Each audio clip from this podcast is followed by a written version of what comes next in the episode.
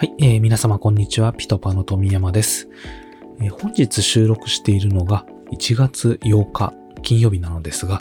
えー受験シーズンにまさに突入しようとしている時期でして、まあ、特にこの東京都以外はこの1月の今から、東京都は2月1日からが本命校がスタートする時期かと思い、今年受験の方は本当に今、こう一番の山場を迎えている時期かなと思います。しかしながら、えー今回のテーマ、えー志望校に合格できないというケースも残念ながら、え一定確率で発生してしまうというのも事実です。まあ、そしてその可能性はですね、特に中学受験で言えば、第一志望校の合格率が30%というデータもありですね。まああまり想定したくないことではありますが、現実に目を向けたときに、まあ、あくまでも可能性の話ではあるんですが、万が一志望校に合格できなかったとき、親としてどのように前もって心構えをしておけばよいのか、このあたり、小川先生にお話を聞いてきました。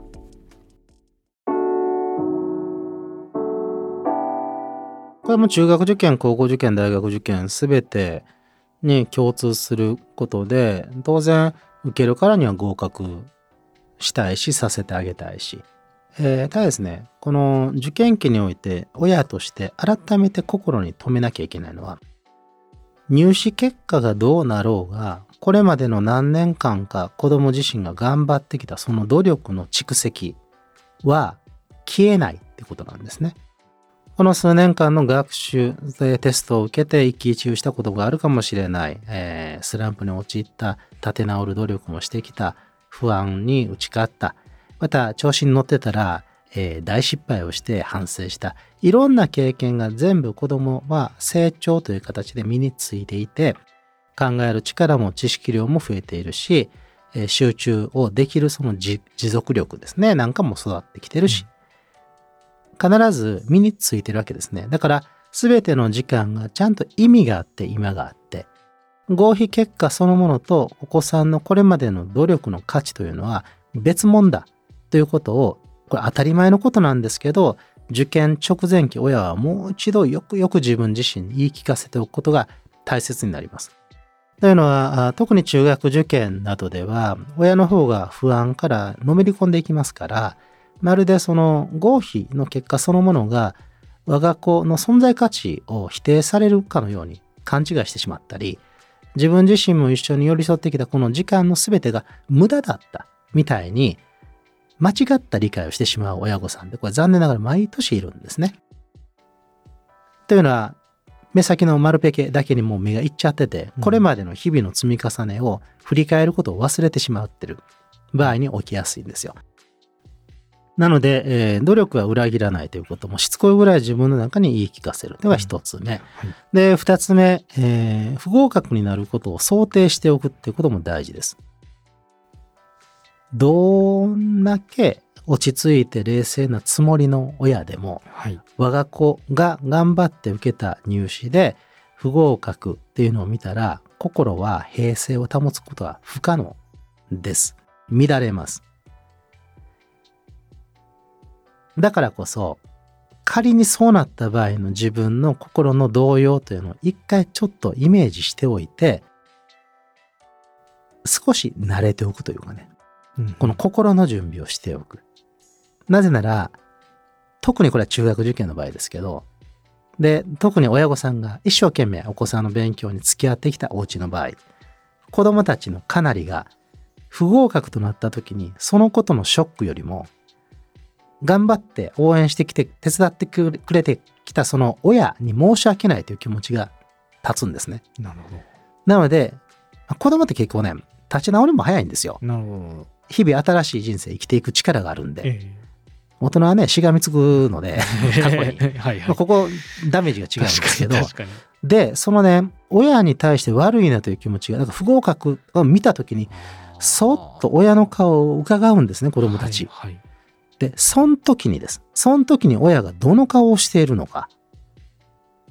もう自分自身のショックを全身に表しているとしましょう、親がね。うんうんそれをそっと見た子供は見なかったことのようにしようとして目をそらしたりして、うんえー気づかなかったふりをしようとしたりするんですよ。けなげですね。でも心の中には残るわけですね。ママを悲しませちゃったって。えーパパをがっかりさせちゃった。そっちのダメージの方がでかいんですね。なるほど。なので、その時にできれば、できればですけども、あれだけ頑張ってきたから合格欲しかったよねって。うんもうそっかって。ご縁がなかったねって。さっき言った通り、でも頑張ってきたことを知ってるし、うんそれは事実なんだからうん堂々としていようと。うん結果は結果だから仕方がない。変わらない。けど、力はついたはずだし、勉強してきた知識はなくなってないんだから、うんまだね、入試が残ってる場合だったら、次の受験に向かおう。えー受けた学校の合格発表は終わって、第一志望校は残念でした。でも、併願校として他の学校の合格はもらっていました。うんという場合だったら、100%の願いが叶ったわけじゃないけど、ご縁のある学校はあるんだから、その学校を好きになって、で、中学高校のこの6年間を満足できるように気持ち切り替えてやっていこうと。いうことを励ませばいい。これは、親自身が自分自身に言い聞かせるようなつもりでもね、ええ。口にすればいいと思います。で、えー言ってはいけない言葉、まあ、言っちゃったりもすると思うんですけど、はいはい。なんでとかね、ええ。うん、とか、まあ、そうですね、えーまずいケースで言うと、夫婦喧嘩そこで始めるようなお家もあるしうん、だからあれほど言ったでしょうとか言っうんて前日や1週間前の子供の取り組みをなじったりとかね、ええ言ってしまう。うん、心の準備しててもね、言っちゃいますよ。多分ね。うんそんなに慣れてないから、ええ入試会場に親子で行くなんて。そうですよね。はい。ということは、言ってしまった後どうしたらいいか。自分を正当化しないことです、親は。言ってはいけないことを言っちゃったと。心にもないことを言ってしまったと。いうことに対して子供に謝る勇気を持つことです。あの、不合格等になってそれがずっと尾を引いてしまう非常に不幸な合格発表にしてしまうお家っていうのは多くはないですけど、うんうん毎年あるんですね。ええで、そういうところに共通するのは親が自分を正当化するってことなんです。うんうんうんみんな頑張った。何より子供が頑張った。だから誰のせいでもなくて、こういう結果起きてしまったんだから家族で受け止めようね。いうそこの腹をくくっていく。で、思わず言ってしまったひどい言葉を言ったら、あんなひどいこと言ってごめんね。うんえあなたを愛してる気持ち、大事に持っていく気持ち、全く変わってないから、あの言葉言った私が間違ってた、僕が間違ってたって言ってちゃんと謝る。そういうふうにしていけば、子供にとっての人生の一つの節目として、うん受験っていうのは、先々に活かせる経験にしていくことができますね。なるほどですね。で、あとは、これ、ラジオをお父さんが聞いてくれてるんだったら、よく覚えておいてほしいんですが、はいえーお子さんが不合格になった場合、えーまあ統計的にいくと、母親が一番引きずります。3ヶ月後、半年後になってもくよくよしたり、ため息ついたり、寝込んだりしてしまう人っていうのは、毎年出るんですね。なるほで、一般的に父親の方が社会的役割をもらえているので、そこにおいては自分自身を保てますから、うんあ切り替えっていうのはしやすいんですけど、ええー働いてる働いてないにかかわらず、このお子さんとの関わりが自分自身の存在意義であったり、えー日々の時間の多くを占めてきたお母さんの場合、はい。そこのおつまずきやこの不合格というものがすごく自分自身へのダメージとして色濃く残ることがあるんですね。うんなので受験後父さんたちのお仕事はまだ残っていて頑張って我が子に寄り添ってきたお母さんの心をメンテナンスしてあげるねぎらってあげるありがとう言うその仕事は残っていますから受験後の父親男性親の方の仕事として自分のパートナーを元気に笑顔にしてあげるところまでまだまだ一月二月とお仕事が残ってますよと。いうことは知っておくといいと思います。なるほどですね。はい。じゃあまあこの対応のところでまあ夫婦間での事前の話し合いじゃないですけれどもまあこうだったよねっていう振り返りとかっていうのも結構重要になってきそうものすごく大事です。ね。例えば僕自身もお我が子中学受験をしたわけですけど、でまあいつもねラジオでお話聞いてくださってる方はお分かりだと思うけど、おうちの場合はどういう方針での子育て子供の関わりをしていくかっても早くから考えてきたしえ。勉強とか受験とかいうことは僕もよく知ってるからこそ、うん。子供自身がね自分で向き合っていけるように早くからやり方を教えて、できるだけ介入しすぎないようなうん。工夫、努力を何年もかけてやってきたわけですね。はい。で、そのおうちで僕が12月の時点、つまり入試まであと1月、2月のもいわゆる直前はい。の時点から意識的に何をやったかというと、うちの奥さんと受験のこれまでの振り返り、えーいろいろ大変なこともあったり、えーお互い気持ちが乱れて子供にいらない、言ってはいけないことを言ったりとか、お互いの不信感とか、大変なこともあったし、えー楽しいこともあったねと。でもとにかく、うちはみんな頑張ってきたよねと。本人が一番頑張ったよね。うんまだ入試来てないんだけど、もう十分頑張ってきたよねという会話をかなりしました。で、えー頑張ってきて力も現についてるから、あと出すだけだから、本人を信じるっていうことで、自分たちの親としての務めはもう十分果たしてるよねという話も確認しました。また、本人が取ってくる結果だから、どういう結果になったとしても本人自身の頑張った証として、親としてはそこを受け止めて応援していく。で、どの学校に進学することになったとしても、それぞれの中であの子の努力がさらにその後つながっていくように、自分たちは関わっていくだけのことだから、ええもう十分だよね。っていう、そういった棚卸しであり振り返りっていうのはかなり丁寧にしました。なるほどですね。うん。なので、結構満足感を持って、えー入試日を迎えられたし、うん、それは良かったと思いますね。はい。はい。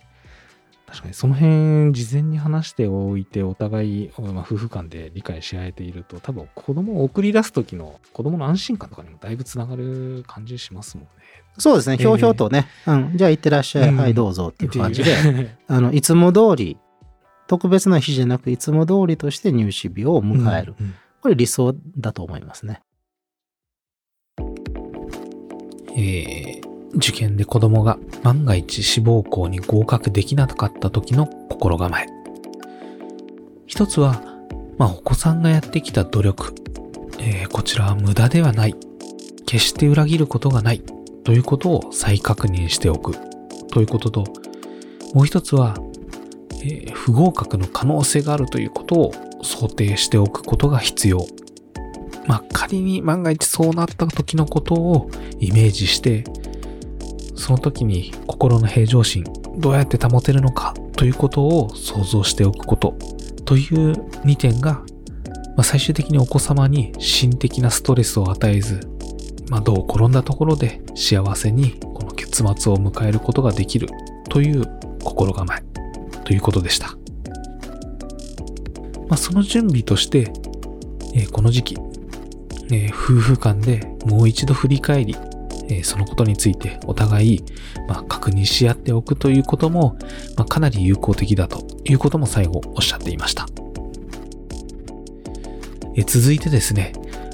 第一志望には残念ながら縁がなかったというそういった場合以外に、まあ、よくある形として、抑え校の受験、まあ、一つ合格を取って弾みをつけるですとか、え安心感を持って第一志望に臨むというケース、えー抑え子を受けるというケースがあるかと思います。しかし、この抑え校で失敗してしまった場合、その場合の子供に対するアプローチについてもさらに聞いてきました。いわゆる抑え校という学校の場合は、その後にまだまだ入試が続くことが大半だと思いますから、この気持ちの切り替え、区切り、納得っていうのをどうお子さんに持たせてあげるか、とても大事になりますね。はいで、その抑え校と言いながら、こう本当に抑え校だったのかっていう問題もあって、え事前準備、過去問の研究等を丁寧にしたかどうかで話変わってきて、え事前準備段階では十分合格点が取れる。うん見込めていた。それが、あー入社本番では、なぜか力が発揮できなくて、合格点取れなかった。はいとしたら、それは、あー学力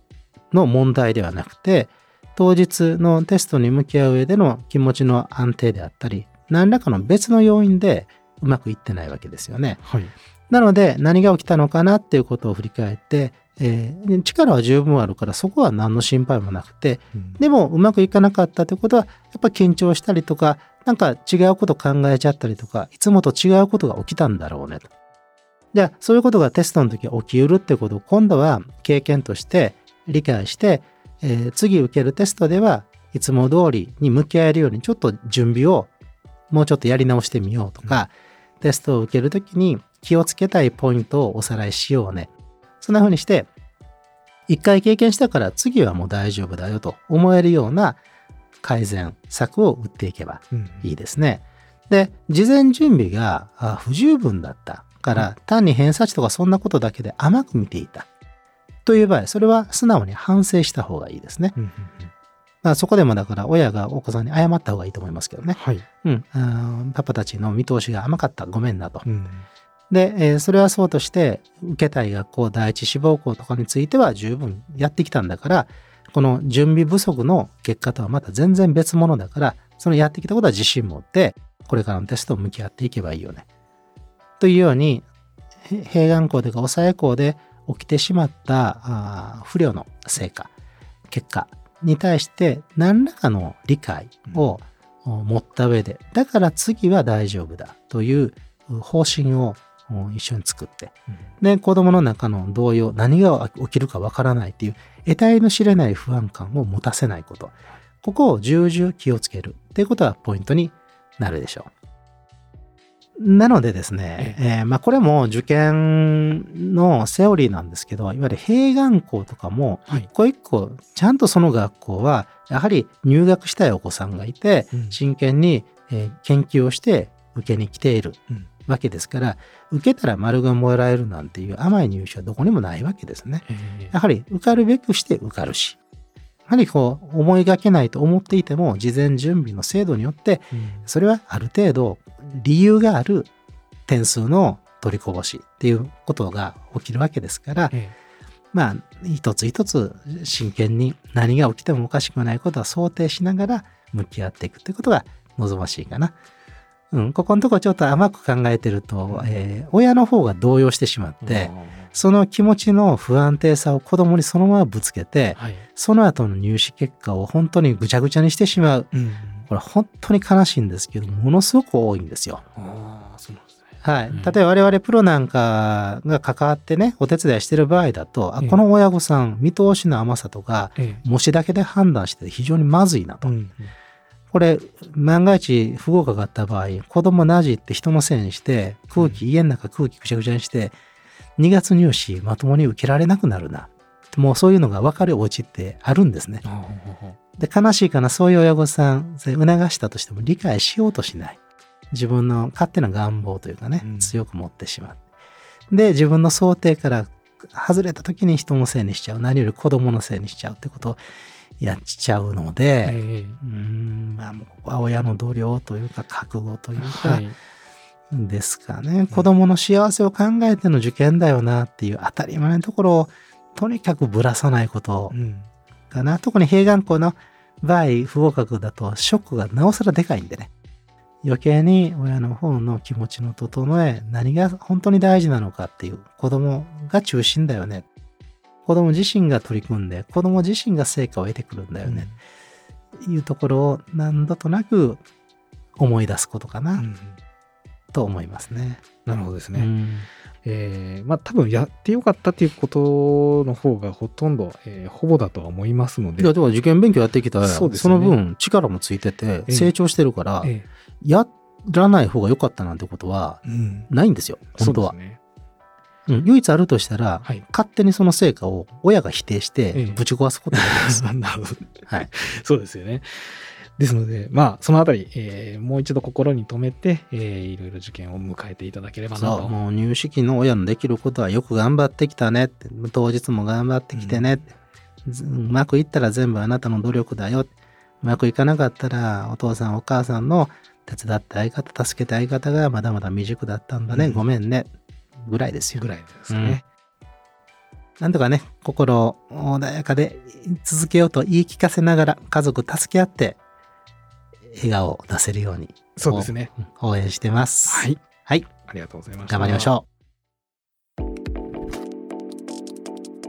えー最後にですね、この抑え校で万が一のことがあったとき、その対応、心構えというものをお話ししていただきました。いかがだったでしょうか、まあ、なかなかですね、今回重たい話で、まあ、先生の方もですね、たびたびこう言葉を選んで詰まらせる場面がありましたが、毎年ここの部分で残念ながら不幸な結末を迎えてしまう家族というものもあるということで、えーまあ、非常に重要なことかなと思い、今回テーマとさせていただきました。まあ、私自身もですね、自分ごととして考えてみたときに、ちょっと目を背けたくなる内容ではあるんですけれども、まあ世の中絶対ということはありませんし、うん、まあ今年は特にですね、そのコロナ禍という中で、この受験で何が起こるのか本当にわからない状況の中、まあ、事前に準備というものをして自分自身に自信を持たせて、まあ、自分自身に言い聞かせておかないと、まあ、あるいは心が持たない可能性もあるかなと、この収録後、えー、思いました。まあ、ただ、改めてですね、この子供、社会にまだ出ていないようなこの子供たちがですね、勉強、受験という一つの山場に向かって取り組んできたというこの事実、この事実はですね、結果がどうであれ、本当に自信を持ってお子さんの誇り、まあ、家族の誇りにできるものだとは思います。ですので、この受験に取り組まれてきたご家庭は、まあ、どんなことがあっても不幸にはなってほしくないという思いで、えー、今編集をしております。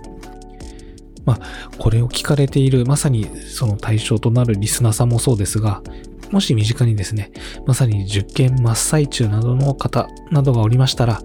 えー、このエピソードを、まあ、シェアするとまでは言いませんが、えー、今回のこの内容を踏まえたような形で、周りの方を応援いただければな、と思います。はい。えー、さて、少し気持ちを切り替えまして、えー、この子育て受験ラジオですが、リスナー様からのご意見ご要望、また小川先生への子育てや受験についての質問などお待ちしております。えー、番組詳細欄にあるリンクよりお気軽にご投稿ください。子育て受験ラジオは毎週水曜日の更新です。今回も最後まで聞いていただきありがとうございました。